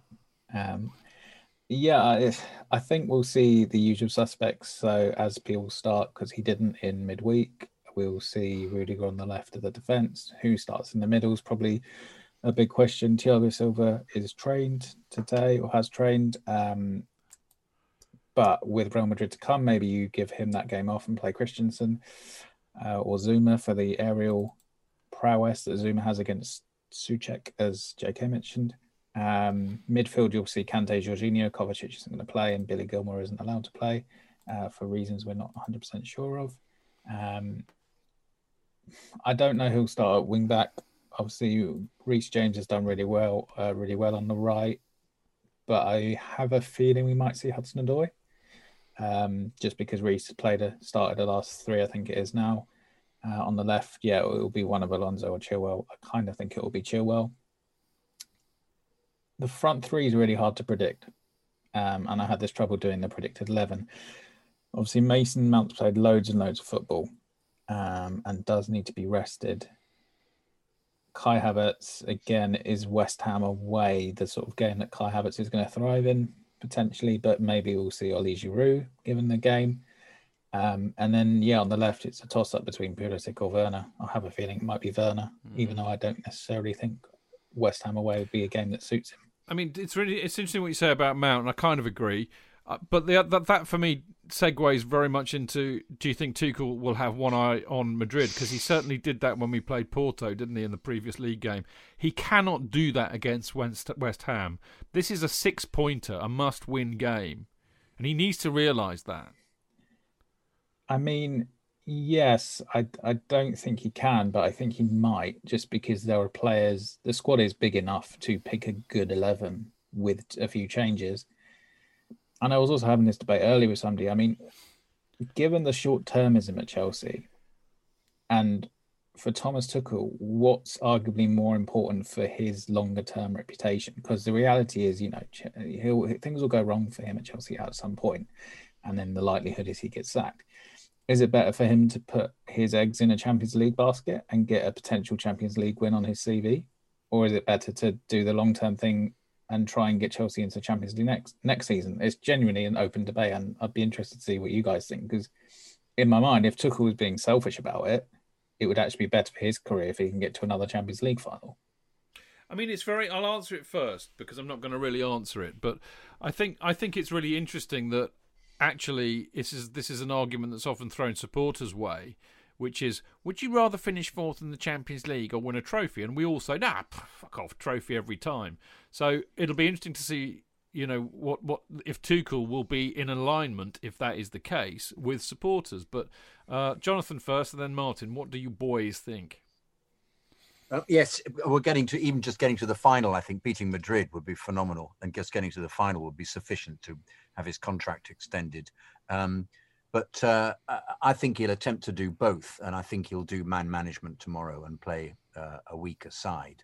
Um, but uh, uh I think, as you say, I think the uh, the squad is strong enough um, to be rotated and still put in a decent shift. I think they could win by playing. We don't even know who is going to play up front. We all thought Pulisic would play during the week because he played so well before during the uh, uh, and he didn't play didn't he didn't play at all in the um, uh, in the game against um, uh, Brighton. So um, I mean, in fact, I, I, I do a um, I do a, a, a sort of um, what you call it. We we we are. I've got on a WhatsApp where we we try and predict the side, and much like with Ranieri, we fail completely every single time. so uh, um, uh, we, we, we Kepa was Kepa fooled us in the last one, but also the, uh, the forward lines. We just thought that we thought that Havertz would play. We thought it'd be the same the same forward line as played the played in the Porto game, but just because um, they seem to be doing pretty well together. Um, and sorry, in the City game, but um, and then he picks Werner, and then he picks Ziyech again. Then he doesn't pick Ziyech, and then um, it, it's it, it, I don't think it's a question of him not knowing what he wants. I think it's a question of he does look at, he does analyze the opposition and try and work out strengths. Um, he doesn't just sit back and say we're going to play the ball out of defence and play it up there and boot it up. It, it's all worked out. He pushes their players to the wings as he did in both Porto games and the Atletico game. There was a, his pressing is very is is specifically designated for sides he plays against. He thinks about this. So um, I think as long as they're all all reading from the same hymn sheet, to use the the uh, analogy of um, of songs that he he keeps going on about. They all need to learn the right song. Uh, there should be enough decent players to come into the side to deal with West Ham and also to then have the best side he wants for Real Madrid, which might mean Kante doesn't play. It might mean that um, uh, um, he keeps Silva for for next week. Um, it might mean that he can then choose the team he wants for the Real Madrid, who are supposedly the best side, but also be the best side to deal with Real Madrid. So I think personally, he's thinking about um, both um, fourth finish and getting to the final, and I think he's capable of getting the team to do that. Hmm. So I don't know whether, whether that answers your question, Chid. Because No, it does. I, No. I'd like. I think both. I think. Yeah, wants- no, that's a great. He's, he's capable of doing both. Chid, It's a it's a great answer, J.K. What do you what do you think, Martin? Tend to agree. Um, I think the Fulham game's more at risk between the two legs of the Madrid game if he Yeah. if he is going to start getting clever with the lineup. Um, I think look, um, this is kind of your next question, so I apologise, but the key is to avoid losing this game because we're ahead of West Ham as it stands. Don't lose. Yeah. Be lovely to First win. thing you must do is not lose. Exactly. So it's in our hands if we don't balls it up against West Ham and Leicester. Um, so yeah, avoid defeat. We can't play as badly as we did against Brighton. There was other factors going on there, and everyone's prepared to write that off. But I think Pat Nevin gave the game away. Said, "Look how if you want to know how well Chelsea are going to do, see what position the wing backs take early on." Brighton they barely moved, so they Mm. needs that needs to improve tomorrow, and we'll see once the lineup's in how how they go. I mean, if West Ham feel they have to win, and you, they're, less likely to sit back, which may open up opportunities. Well, I mean, sorry, not having Antonio, Rice, Dawson, et al. c- can only help us, but we can't write them off because they, every every time I, I've as I've said for years that West Ham and Everton are a bookie's dream because I can't get their results No, right, no, so we- I'm not even gonna. Well, I mean, the, the best result I've had this season in the Premier League Predictions League that you are basically leading of the fancast contingent, Martin. Uh, only by one point. Oh, really? To to, Yeah. to whom? To Marco. Marco, yeah. God, he's one caught you up again. Oh, I've had an absolute shocker. You I've- did. You did this week. I mean, I did all right Yeah. actually. I got I got the No, bonus. I did okay, but I think Marco doubled doubled his score. He did very mine. well. Marco I- did I very was like, well. Yeah, Meh. He- Marco did very well. I I did pretty good this week. I actually got the bonus points for the quickest goal. But I'll let you into secret. The only reason I chose Villa was that I did it on my You left phone. it from the week before. No, no, I did it on my phone, and my phone wouldn't let me choose anybody else. Weird, but there you go. Look, coding bug, but don't complain. no, I'm not complaining because it, it earned me an additional 36 points that I probably didn't deserve. But um, I'm third, by the way. Now I'm I'm behind you and you and Marco, but I'm doing you know I'm, I I am the Crystal Palace of the Premier League Predictions League. Anyway, um, I'm let- humming the Jaws theme here. by the way. yeah, well, I- it won't it won't last. My West Brom. Uh, you're not quite Sheffield United, but you're not not you're you know. There's, there's a little bit of hope for you, Jake. There's always a little bit of hope for you, you know. Always in every, Always. in every area of my life. Yeah. Anyway, um, Martin's point make Martin makes a valid, valid point. I think about the relative needs, Adam, for Chelsea and West Ham to win. What I would throw in the mix is that if I'm David Moyes, I'm looking at the run in and I'm saying, well, uh, we've got Chelsea at home tomorrow. Then we've got Burnley away, Everton at home, Brighton away, West Brom away, and Southampton at home. Whereas Chelsea have got Fulham at home, City away, Arsenal at home, Leicester at home, Villa away. So what I'm saying, if I'm David Moyes, is we can draw this lads and still make top four. It's they've got all the hard work to do. Yeah, I think that is probably how David Moyes will look at it. Um, yeah, Chelsea's running running isn't very nice, and it concerns me that, as you said, you know, if we don't win tomorrow, then we've got the the Fulham game right in the middle of the Real Madrid matches. How big is the focus going to be on that? And uh, yeah, I'm concerned uh, for Chelsea's running. The, the the one saving grace potentially is that Manchester City may have the title wrapped up, and if that's the case, they may not be going at that, that going at it that hard at that point. Um, On the other hand, you might want revenge for the semi-final. he may want revenge, yeah. So that's the negative way of looking at it. Wasn't Um, pleased. with Guardiola. Guardiola hated that. no, I loved his post-match press conference. He got into an argument with somebody about things, which I thought was very funny. He doesn't Um, like doesn't like losing to Chelsea. That's he's all. very he's very prickly, and it's he doesn't the like losing. It's Yeah. you know it's a good thing, obviously. But I don't And think he's all- ever he's never liked Chelsea, Adam. It goes back to the Barca days when we used to quite often give him a bloody nose under Mourinho Yeah, potentially. and Di Matteo. and Di Matteo, of course. Yeah, But um, but yeah, I I think Chelsea. I personally think Chelsea have to win tomorrow. I think they have, Have to. to win. that- I think they have to. I think they have to put that distance between them and West Ham, and obviously Liverpool. Liverpool are was it two points behind? So, and seemingly they're getting back on the right track. So um, Well, o- oddly, oddly, Adam, Liverpool are, are basically seventh, although they're equal with Spurs, who are on fifty-three points in sixth. But they've got a the reason why they're seventh and not sixth is that their goal difference is plus seventeen, whereas Spurs is plus eighteen. I mean, the reality is it's very, very bunched. I mean, Leicester have got a little bit of clear water, having won the other night. They're now. 59 points. We're on 55 with a goal difference of plus 19. West Ham are on 55 with a goal difference of plus 11. Spurs 6, 53 plus 18. Liverpool 7th, 53 plus 17. So We're now playing Leicester twice in a week. I know that was always going to happen, wasn't it? I, Yeah. I love the fact that our Leicester game that was scheduled for 3 o'clock on Saturday the 15th has been moved to be replaced by Leicester in the FA Cup final at uh, 5.30, sadly. On, on 5:30 on a- the 15th. But Oh, yeah. that was always going to happen, wasn't it? But um, I mean, you know, the bottom line is is that you know Liverpool in seventh could win, and Spurs, uh, you know, they could go third. I mean, it's it's just so bunched up. Three two points between fourth and seventh. That's kind of tells you why. And we've been saying this for weeks. What will win? What will get us into top four will be consistency. I'm I'm sure. Even though you look at some of those games, uh, I mean, you know, Liverpool have got Man United uh, in a week's time. But you know anything can happen. I mean, Liverpool could lose to West Brom, they could lose to Burnley, they could lose to anything can happen. You know, so the the the side that is consistent or consistently not getting beaten, I think will will worm their way into it. I think it's going to go down to the last day. Myself, I really do. This is not going to be decided over the next couple of games. no, I agree. Um, and I think Tuchel agrees with you. He said in his press conference today about I did tell him. I tell him. I told him you Yeah. got you got to agree with me, Tommy T. Otherwise, there'll be trouble, mate. I'll bin all my I'll burn all my Kraftwerk albums. no, he, you know, he he did spin the manager line of you know it's going to be every game as it comes. We can't look too far ahead. It's impossible to predict. But while all these are cliches, they're pretty much bang on for the situation at Chelsea are in at the moment. Um, and yeah, I, I just think I just think we, as in uh, Chelsea, have to put uh, a gap between them or try uh, their very best to keep a gap just to, to give them that wiggle room in case there is a poor result down the line against a City or a Leicester. They just have they have to just try and keep that gap. Right, fair enough.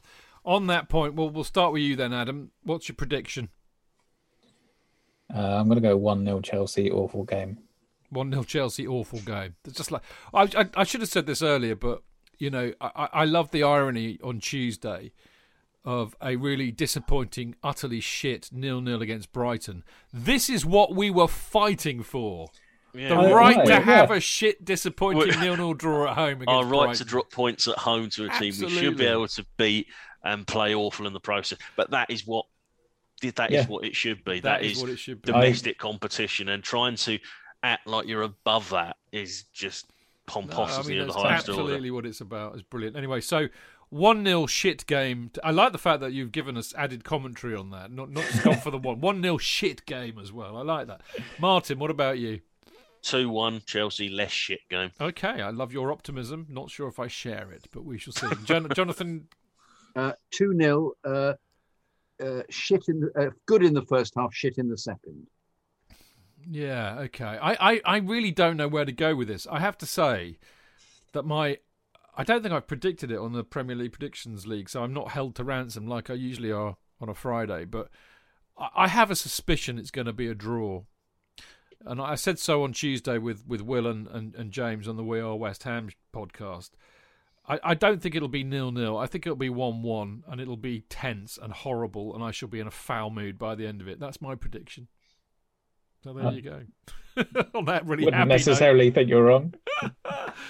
because I, I think that's just kind of typical, isn't it? You know, it's it's like one one does nobody any favors whatsoever. So it's like the, probably the most frustrating. I mean, unless it's nil nil, which would be possibly be. I mean, like Will says, um, but I, I think it'll be one one.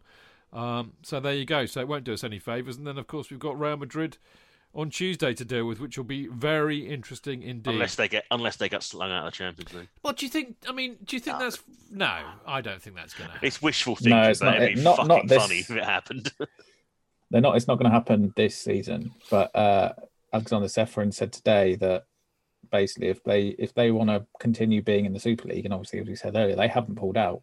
He's basically said unless you pull out, you are going to be in this competition. You're not going to be in the European competition under UEFA. So make your decision, um, which could be very interesting. Yeah, it is indeed. Well, there we go. Uh, What will be equally interesting is what happens uh, tomorrow at half past five, um, which I'm sure we'll all be watching wherever we are in the world. Um, and before that, if you are a member of the Chelsea Supporters Trust, uh, then of course you can toddle along to our. I I mean, I think that all of the trust meetings are extraordinary. I have to say, but this one will be this one will be extra extraordinary for obvious reasons. But we're having one at three o'clock tomorrow uh, on Zoom. Three o'clock on a Saturday, as it should. be. Yeah, proper proper time for an AGM. Uh, you know, that's what that's what the game's all about. Three o'clock EGMs. Anyway, we're having an extra ex- ex- extraordinary general meeting at three o'clock tomorrow. It'll be on Zoom. If you're a member, you should have already received your invite to it, and I think I think it's limited to a thousand, largely because of the the technology with Zoom. So. And we have many more members than that, so make sure you, you get in there early. We we may hold another one if we can't fit everybody in, but uh, do turn up to that if you can. It's very, very important, I think, in terms of where we go next with this. So uh, if you want to turn up to that, I shall see you in there. Otherwise, enjoy the game, and we'll be back to talk nonsense about it on Monday. Um, in fact, uh, we'll be joined, JK, by the ever so lovely Dane Whittle and the ever so brainy Joe Tweeds, who is now the star of stage screen and everything on Twitter, certainly. So Well, I think we just, as usual, just sit back and we'll have the night off, mate. plug Joe in, and that's it. Yeah, we'll have the night off. Be perfect, wouldn't it? I mean, I tell you what, I've had a couple of these beers tonight. Bloody hell, it's kicked in. Well done. What is it I'm drinking? Brakspear Oxford Gold. This show has been sponsored tonight by Breaks Beers Oxford Gold, and I recommend it. You almost have to have three on Monday, and then you won't need to speak I'll, at all. I'll be horizontal. What is it they say on those um, American uh, political adverts? Uh, what does the, the what does the they say? I I I, I authenticate or something? Can, can anybody? I endorse. Thank I you. endorse this Yeah. message. I, endo- I endorse this message. I am I am Stamford Chidge of the Chelsea Fancast, and I endorse this beer. It's made this show better than it probably would have been. Uh, anyway, on that night, uh, on that point, sorry, we'll be joined, as I said, by Dane Whittle and Joe Tweeds. We'll be looking back at the West Ham match. We'll be looking ahead to Tuesday's massive, I mean, huge match against uh, Real Madrid, a team that I've wanted us to play for so many years in the first uh, semi-final, first leg of the Champions League. Uh, so there you go. Um, Adam, what a delight again. We've we've we've we've convinced you, bullied you, bribed you. I don't know, but we've managed to keep you here for an hour and a half rather than twenty minutes. You're a, you're a trooper, sir. What can I say? Thank you uh, very much for having me as always, guys. Yeah, of course. The, the downside on this is that Adam now knows I'm about to write an article for him after two um, pints of Brakspear, uh, pure whatever it was. So if you better better check for typos tomorrow, mate. That's all I'm saying. You can just send it to Sam tomorrow. Just send it to Sam. send it to Sam. Don't say a word, just send it to him. Anyway, there you go. Brilliant stuff. Great to see you as always, Adam. We love having you on the show. We, we always love your, guys. the insight you bring to it. Uh, Martin, you old trooper, great to see you too, mate. Yeah, likewise. So uh, it's good to be on uh, off coincidentally after what happened this week. So I got to uh, vent, Yes. shall we say? Much needed. And uh, have you managed to find a pub yet? Because I, I, you know, have you been in a pub yet? Um, all the ones near me don't have space to open outside, Ah. so I've been to one on the occasions where I've been working in central London. I've managed to find one. Basically, it's near Euston Station. Oh, the the Euston Tap. Yeah, it opens out onto the road. It's a great pub. That I've often, is, well, oh, yeah, often yeah. often had a sup in there on the way back from aways and stuff. So I've been in there and a couple. So I've been in there for Yeah. a few Good times. stuff. Yeah, I was worried we were going to lose you on a Friday night because I thought you'd probably have somewhere better to be. So I'm kind of glad that we got you on tonight. And they, they, they'll open just in time for the end of the season, so Okay, I'll have it dokie. out of my system by August. Duly noted. Uh, all right, now finally, of course, an absolutely big, big kiss and a hug to the legend that is Jonathan Kydd. Mwah, mwah, mwah, mwah. I'm being French. One, one, one. You enjoyed it tonight?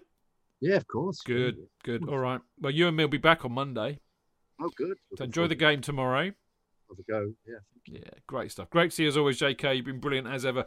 Uh, Mixlr people, you've been fantastic too. Always love seeing you in there. Fantastic. Right. Thanks for listening. See you next uh, Monday. We'll uh, until then keep it blue, keep it carefree, keep it chill. Up the chill. Up the Chels! Chels!